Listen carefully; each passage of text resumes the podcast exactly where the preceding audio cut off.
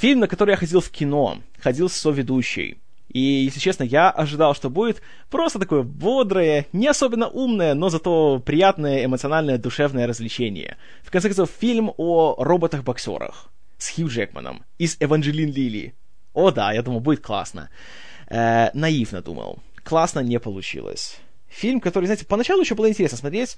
Э, первые эти сцены, когда мы только видим какой то мир будущего, где уже нет нормального бокса, есть только с роботами.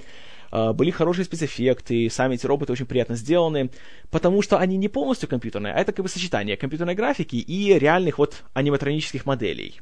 Э, убедительно смотрелись, и в этом плане все сделано хорошо. Но как только начинается вся эта история о том, что у Джекмана есть сын, о котором он не подозревал, но он есть, умерла его мать, и теперь он должен о нем заботиться. И, разумеется, он этого делать не хочет, и он даже в суде готов отказаться от всех прав опеки, но при этом, ввиду разных обстоятельств, они остаются вместе. И если помнить, что исполнительным продюсером фильма является Стивен Спилберг, то так и знаешь, что к концу фильма отец и сын обнимутся, и они снова будут вместе, и они теперь будут неразлучны, и вот эти их совместные э, участия в промоции боксерских поединков, и эта их попытка сделать из спаррингового робота бойца, это воссоединит их. Э, это все бы еще хорошо, если бы был нормальный ребенок. Но ребенок, который в фильме есть, его играет Дакота Гойо, который играл маленького Тора в Торе, он настолько противный, он настолько какой-то... Эх, ему так и хотелось, знаете, хорошую такую оплеуху дать, как только он открывал свой рот. И он такой крутой, он весь такой, знаете, умный, он всех отчитывает, он такой остряк весь, он умеет управлять роботом, потому что он играл в японские видеоигры, поэтому знает японский язык. И... А, боже, нет. И самое дурацкое, когда они вот берут своего спарринг робота, который в точности повторяет движение его хозяина. И что они делают с ним, какая будет его фишка? Он танцует.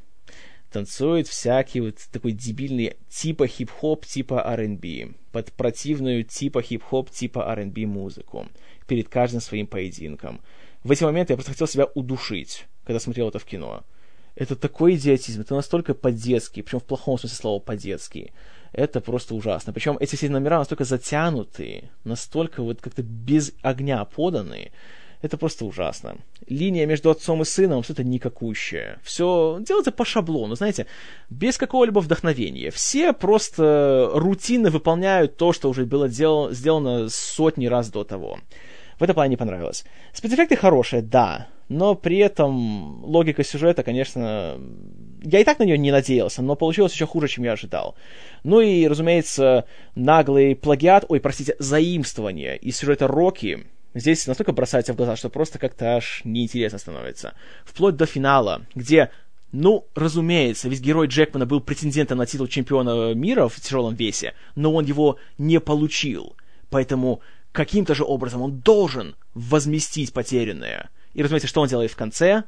Он использует робота как свой аватар, и таким образом он сам участвует в бою. И чтобы случайно кто-то из зрителей это не упустил, комментаторы в фильме так и говорят, он буквально сам сражается! Это настолько вымучено, это настолько неискренне смотрится, это настолько фальшиво, что просто противно становилось. И чтобы еще больше подчеркнуть плагиат, ой, простите, дань уважения Рокки, финал слизан в наглую. Э, спойлер! Разумеется, герой Джекмана и его робот проигрывают. По баллам побеждает большой злой японский бизнесмен, который непобедимый. Но, естественно, публика обожает Джекмана, поэтому он становится народным чемпионом. Эх, отвратительно. Дурацкий, дурацкий фильм, который я еле высидел в кино и никому, никому ни в коем случае не рекомендую. Там, конечно, есть Эванжелин Лили в шортах, но ее слишком мало. Слишком чтобы высидеть эти два часа.